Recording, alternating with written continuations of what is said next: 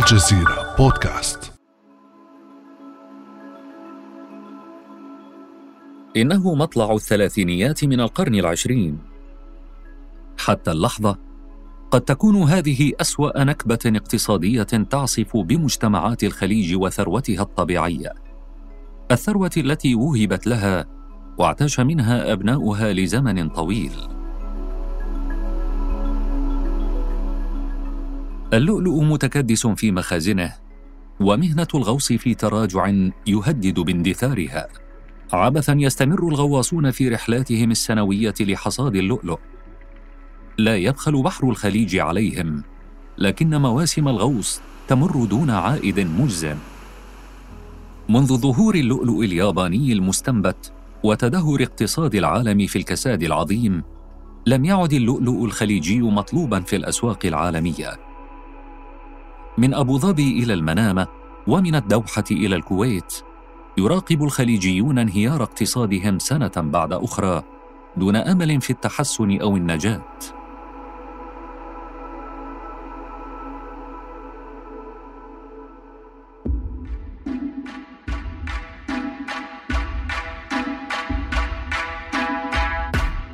أهلا بكم في هذه الحلقة من بودكاست لحظة من الجزيرة في الموسم الجديد. هذه الحلقة بعنوان نكبة لؤلؤ الخليج.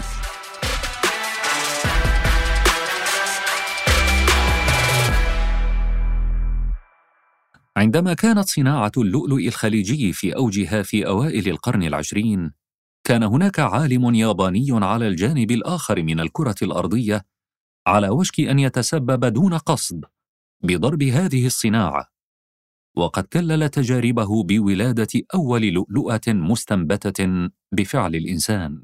لا شك أن هذه حلت عليهم كارثة كارثة فاللؤلؤ، نعم، اللؤلؤ الصناعي والمستزرع أو الياباني أثر أثر تأثير كبير.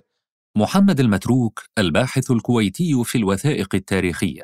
صارت سنة الكساد، صار في خسارات كبيرة، نزلت قيمة اللؤلؤ، شبه بدأت تنتهي المغاصات.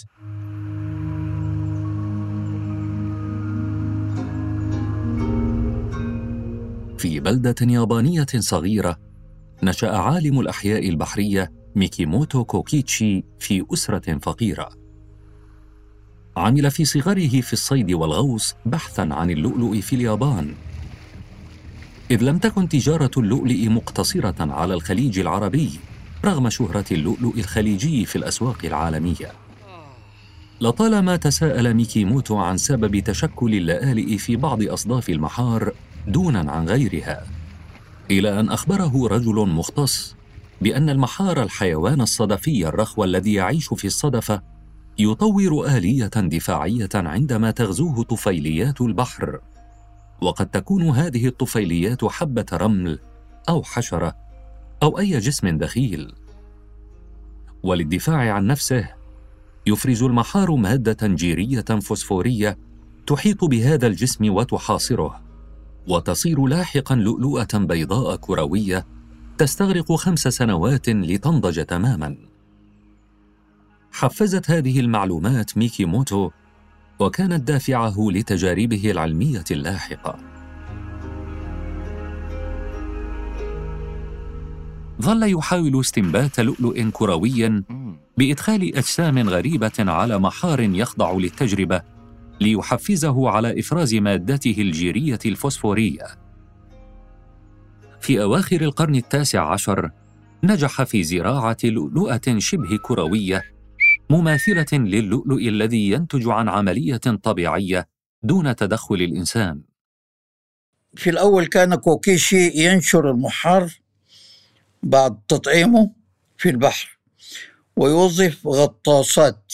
عبد العزيز عبد الغني إبراهيم الباحث في تاريخ الخليج يتحدث عن اللؤلؤ الجديد الذي هدد الخليجي. وكانت مهمتهم مش زي ده اللي يدخلوا يعني يلقطوا المحار أو كده، لا، هم هو المحار نسروه، ولذلك كانت مهمتهم يعني هي رعاية المحار في البحر وتنظيف مراقده وغير ذلك، وبعد كده جمعوا. وفي عام ألف وتسعمائة وعشرين استبدل كوكيتشي طريقة النسر بأخرى، حيث بدأ في وضع من كل ثلاثين إلى أربعين محارب في قفص من الخيزران، وأصبح يقوم بالتغذية الكافية لهذا المحار الموجود في البحر. هكذا خرجت أولى اللآلئ المستنبتة المستديرة إلى النور قبل أن يبدأ إنتاجها على نطاق واسع.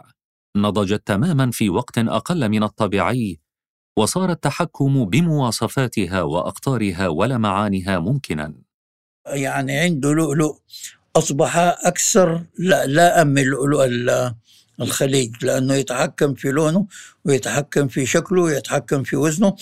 فهنا ما عاد لؤلؤ الخليج ما يميزه. اللؤلؤ الجديد بأسعاره المنخفضة نافس الطبيعي باهظ الثمن، ويقال إن ميكيموتو وعد النساء في كل مكان بفرصة التحلي باللآلئ، وذلك عندما لا تعود إمكانية شرائها مقتصرة على الأثرياء. يعني من البداية بدأت اتصالاته بأوروبا، ويعني حضر كل الأماكن بتاعت المعارض المختلفة، المعارض الدولية المختلفة. هكذا خسر لؤلؤ الخليج الطبيعي أهميته وشهرته. كانت المنافسة والتحديات الاقتصادية المتتالية تهوي به موسماً بعد آخر. لكن ما الذي مثلته مواسم الغوص لمجتمعات الخليج؟ وكيف صارت حياتهم كلها تدور حول اللؤلؤ؟ في مواسم الغوص كان البحر ملتقى عشرات الآلاف من أبناء الخليج المبحرين على متن سفنهم بحثاً عن اللؤلؤ. لقرون ظلت مهنة الغوص تنمو، طغت على غيرها من المهن البحرية، جاذبة رجال المنطقة وفتيتها. الكثير منهم بدو تركوا البادية قاصدين السواحل ليظفروا بنصيب من عائد هذه الدرر البحرية. في أوائل القرن العشرين المهنة بلغت أوجها، وصار الخليج مصدراً لنصف المحصول العالمي من اللؤلؤ. كانت حقبة ذهبية استفاد منها كل من ارتبط رزقه بهذه المهنة، من الغواصين والتجار إلى ملاك السفن وصناعها. من سواحل الكويت وقطر والقطيف وأبوظبي مئات السفن عبرت البحر كل سنة نحو مغاصات اللؤلؤ التي تعرف بالهير. يعني المغاصات في في الخليج كانت نقدر نقول مشاعة لسائر أهل الخليج. يعني ممكن نجد واحد من الكويت يصطاد اللؤلؤ في هيرات أو في مغاصات في مثلا أبوظبي أو أو ما بعد ذلك. لكن للؤلؤ مغاصات معينة في الخليج كانوا الناس يعني في تلك الفترة التي نشطوا فيها في عمل الغوص كانوا يعرفونها. في الساحل العربي نجد المغاصات تمتد من غرب دبي، ثم ينحني الخط في اتجاه قطر وأرخبيل البحرين، ويتجه منها إلى الشمال حيث يبدأ في التناقص.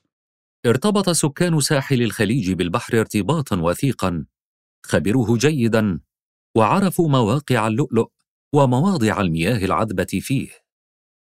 هم يعني يهتدوا لمواقع الهيرات اللي هي المغاصات في أبحارهم بالشمس وبالنجوم وبالعلامات المميزة لبعض السواحل إذا كانت هنالك سواحل على مرأى من النظر، ويميزون طرقهم بلون البحر الذي يدلهم على أبعاد العمق. وقد حدد دليل الخليج مئة وأربعة وسبعين موقعاً في الخليج للمغاصات، وتقع أثر المغاصات عند سواحل البحرين وقطر.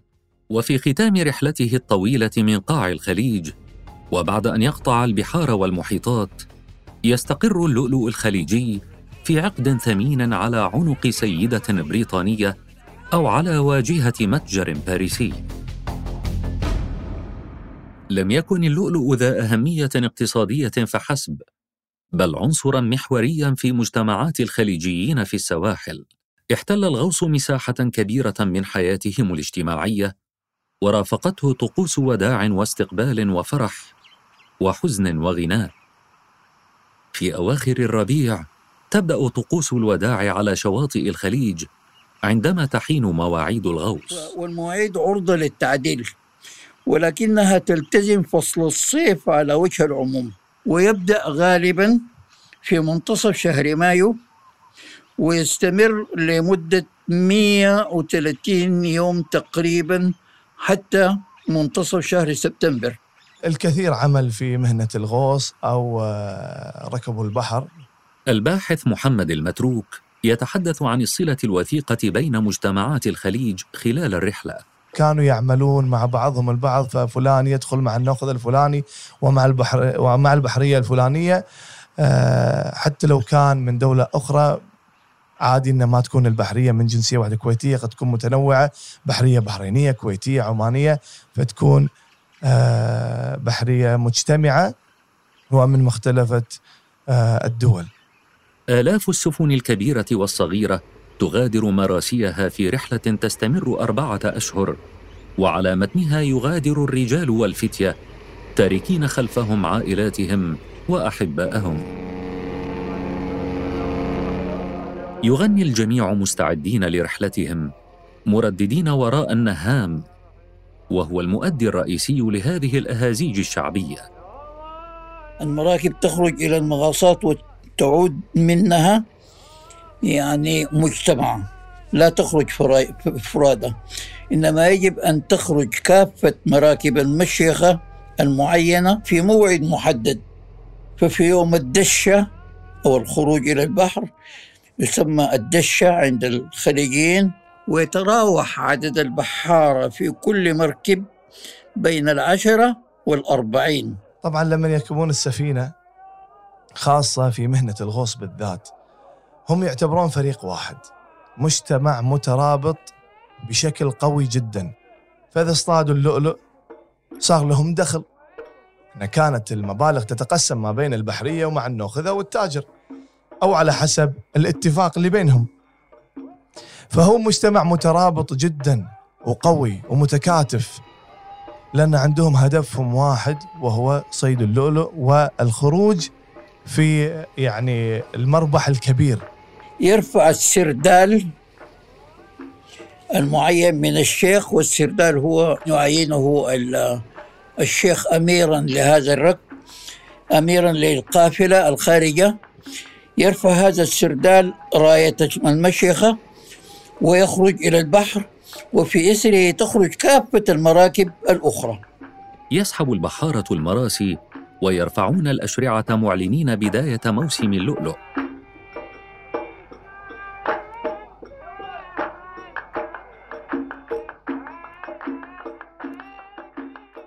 وللشيوخ دور كبير في تنظيم هذه الحملات التي تخرج إلى البحر، ويحصلون على ضرائب من رعاياهم أو المقيمين في دوائر سلطاتهم من العاملين في الغوص، منها ضريبة تسمى ضريبة النوب، وهي ضريبة فرضها شيخ البحرين لأنه كان يوظف أربع مراكب مسلحة لحماية مراكب البحرين العاملة في الغوص. وقد انتهت هذه الممارسة حماية مراكب الغوص حين تولت الإدارة البريطانية ضبط الأمن في المواسم، ولكن ظلت الضريبة سارية لم تلغى. وكانت الضريبة في فترة من الفترات هي ما يعادل نصيب غواص في كل مركب. وجاء في مصدر آخر في عام ألف وثمانمئة وسبعة وسبعين أنها كانت ثلاثة ربيات عن كل مركب، زيدت بعد ذلك إلى أربعة ربيات. ضريبة الأخرى ضريبة الطراز للمطارزية، فهي ضريبة يأخذها الشيوخ لتعيين حراس مطارزية في فترة غياب الرجال القادرين على العمل في فترة الصيف، يعني تخلو القرى والمدن من الرجال، ولذلك يأتي هذا الشيخ بحرسه ليحرس النساء والولدان الموجودين. لم تكن الضرائب مناسبة دوما للعاملين في مجال الغوص وتجارة اللؤلؤ، بل تسببت في نزاعات بين التجار وحكام الخليج.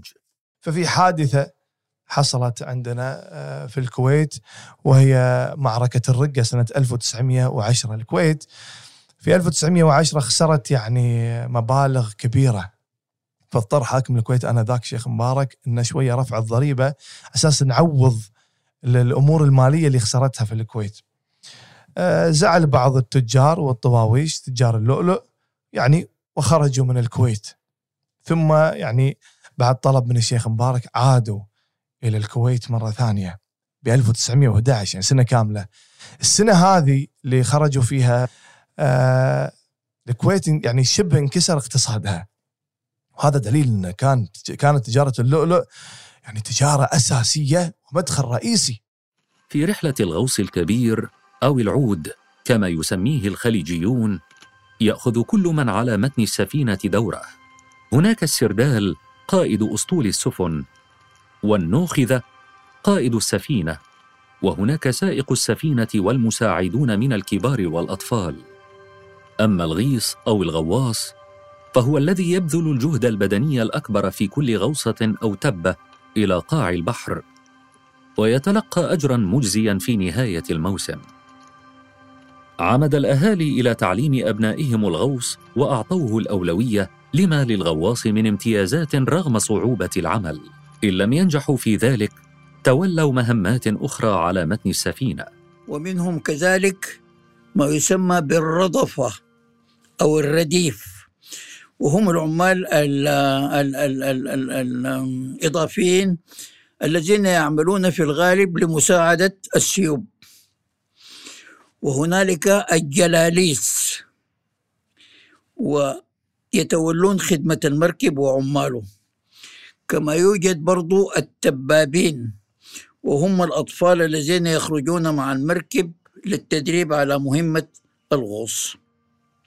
من المهمات الأساسية المكملة كانت مهمة السيب، ولكل غواص سيب يكمل عمله ويتحمل مسؤوليته. قبل نزول الغواص لقطف محار اللؤلؤ يربط نفسه بحبل الإيدة، وعلى طرف السفينة يجلس السيب ممسكاً بالحبل ومستعداً لأية إشارة. بمجرد أن ينهي الغواص غوصته في القاع يشد الحبل فيسحبه السيب بكل قوته إلى السطح.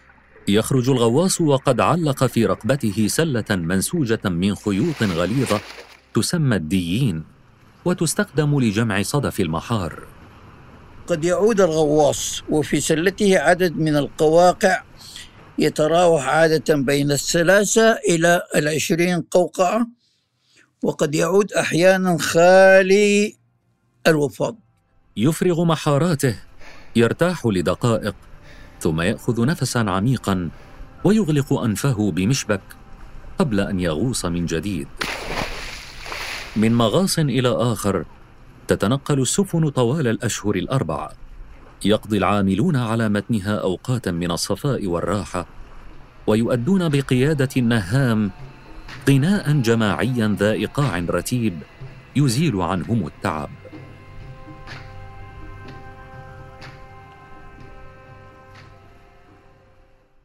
لكن الظروف ليست مثالية خلال الرحلة.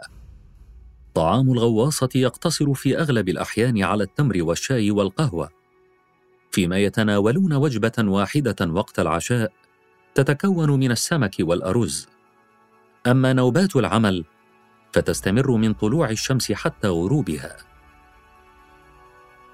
قد يمضي الغاصة دقيقة أو اثنتين في كل تبة، وفي حالات نادرة هناك من يظل ثلاث دقائق حابسا نفسه. لم ينجو آخرون من البحر وماتوا إما غرقا أو بسبب الأسماك المفترسة والسامة، أو بأمراض صعبة يسببها البحر ومخلوقاته قبل العودة إلى الديار.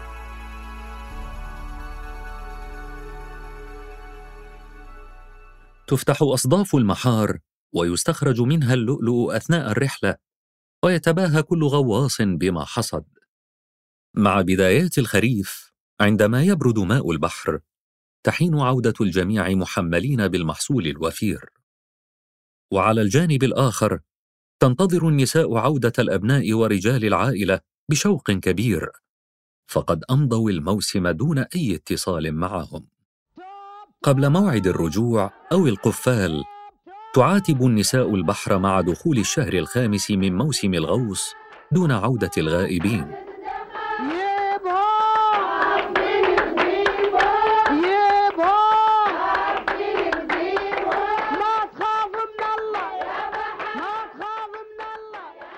بعد عودة السفن إلى مراسيها، يستمر عمل تجار اللؤلؤ أو الطواويش في جمع اللؤلؤ وفرزه إلى أنواع وأحجام تمهيداً لبيعه. يشارك هؤلاء أحياناً في الموسم على سفنهم الخاصة، يفحصون اللؤلؤ ويشترونه على متن سفن الغوص، فيما ينتظر آخرون نهاية الموسم. اللؤلؤ يعني عندما يأتي يؤتى به للبيع، يفرز بالطوس اللي هي جمع طاسة، وهي على هيئة غرابيل مختلفة ذات خروم مختلفة من الأكبر إلى الأصغر، وعادة ما تكون أربعة تركب فوق بعضها البعض. يصب اللؤلؤ في الغربان الأعلى، فلا يبقى فيه إلا ما غلظ من الجوهر، ويبقى على وجه الغربال الثاني المتوسط، ويستقر على الثالث اللؤلؤ الدقيق، وأثمن اللآلي هي التي تثبت في الرأس. يسد العائدون من الغوص ديون السنة السابقة، ويحقق التجار ربحاً كبيراً كل سنة. جمع معظم اللؤلؤ الذي حصدوه في المنامة، ومنها شحن إلى الهند ثم إلى الأسواق الأوروبية. اللؤلؤة البيضاء المعتمة كانت مطلوبة في شمال أوروبا، والبيضاء جذبت التجار العراقيين. أما الأتراك والهنود ففضلوا اللآلئ الصفراء. كانوا التجار الأوروبيين بشكل عام، أيضاً تجار أمريكا، كانوا يلتفتون التفاتة كبيرة حتى يضعون احنا نسميهم الدلالين أو السماسرة، يتواصلون مع التجار الخليجيين ويضعون مترجمين، ويعني ولهم تقدير كبير. والتجار مو أنه يروحون يبيعون خلاص يسكتون، كانوا يبلغون أهل الكويت تعالوا الآن السوق في بومبي ممتاز، يجيبوا بضاعتكم من اللولو أساس أن احنا آه نقدر إن آه نبيعه. وهذا شيء جميل بالتعاون الكبير والصدق والأمانة في نقل المعلومة والخبر. في نهايات القرن التاسع عشر وبدايات القرن العشرين كان سوق البحرين يزدهر، وفيه اجتمع تجار الهند وباريس ولندن ونيويورك للتنافس على اللؤلؤ الخليجي عالي الجودة وحسن السمعة. كان يشكل ثلاثة أرباع صادرات البحرين، والحال شبيهة في مناطق الخليج الأخرى. أجرت الإدارة البريطانية دراسات كثيرة عن اللؤلؤ ومواقعه وما يضره على السكان. إنه في عام ألف وثمانمائة وتسعة وعشرين كان مجمل دخل الخليج من تجارة اللؤلؤ مئتين ألف استرليني. في عام ألف وتسعمائة وأربعة ألف وتسعمائة وخمسة وصل إلى مليون وسبعمائة ثلاثة وتسعين ألف استرليني. ومع ذلك فيمكن القول أن أسعار اللؤلؤ في الفترة التي سبقت انهيار أسواقه كانت تخضع لظروف السوق، فإذا زاد الإنتاج انخفض السعر، وإذا قل زادت أسعاره. الازدهار لم يكن ليستمر طويلا. تحولات اقتصادية وسياسية كثيرة كانت آتية لتلقي بظلالها على الخليج، أبرزها ذلك التهديد المقبل من اليابان. نمت صناعة اللؤلؤ المستنبت. كان الخليجيون يراقبون المشهد بقلق كبير، أدركوا خطورة هذا المنافس الياباني الجديد الذي يكاد لا يفرقه عن اللؤلؤ الطبيعي حتى أمهر خبراء الجواهر. عندما ذاع صيت ميكيموتو كوكيتشي وبدأ إنتاج اللؤلؤ المستنبت على نحو تجاري، لم يكن هو الخطر الوحيد الذي يحدق باللؤلؤ الطبيعي. بعد انتهاء الحرب العالمية الأولى عام ألف وتسعمائة وثمانية عشر، عزف الناس عن شراء الكماليات واقتنائها، وقد كان اللؤلؤ أحدها. إضافة إلى العوامل الاقتصادية الأخرى التي تطرأ على أسواق اللؤلؤ المستهلكة لهذه السلع غير الأساسية. حظرت حكومة الهند البريطانية استيراد المواد الكمالية، فانخفض سعره لأن الهند هي المستورد الأكبر لهذه المادة. سنوات أخرى بعدها انهار سوق الأسهم في نيويورك، وحدث الكساد العظيم في عام ألف وتسعمائة وتسعة وعشرين. كان اللؤلؤ ضمن الجواهر المتداولة كمعادن ثمينة في السوق، ومع انخفاض الطلب عليه فقد بريقه، وظلت كميات كبيرة منه متكدسة دون الاستفادة منها. نستطيع أن نقول أن الفترة من ثلاثين إلى أربعين كانت فكرة فترة فقر وعوز ومشاكل في مشاكل اقتصادية في الخليج. عزف التجار عن تمويل الغوص، وحلت البطالة بمجتمع الغواصين وأصحاب المراكب والحرف المتصلة بهم وبنشاطاتهم، وعمت الأزمة كافة الأوساط، ودخلوا في فقر وعوز وبطالة.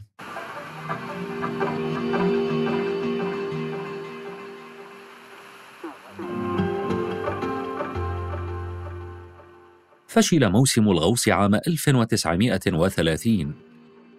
عجز التجار عن دفع أثمان اللؤلؤ الذي اشتروه في الموسم السابق.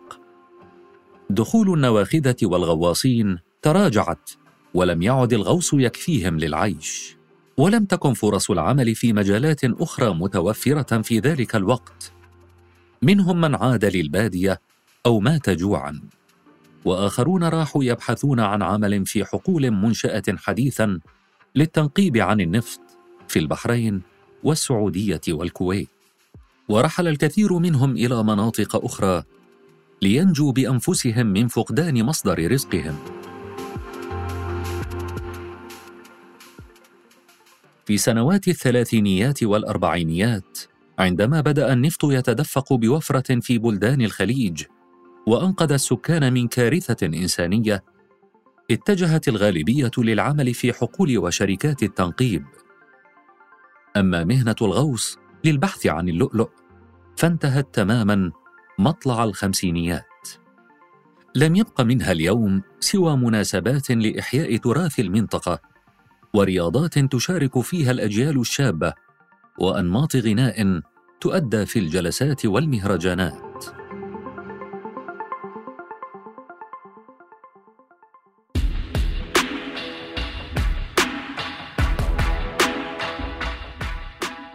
في الحلقات المقبلة من بودكاست لحظة سنحكي لكم عن لحظات مفصلية أخرى من تاريخ منطقتنا والعالم. انتظرونا، ولا تنسوا زيارة موقعنا على الإنترنت بودكاست دوت الجزيرة دوت نت ومشاركة هذه الحلقة مع أصدقائكم. إلى اللقاء.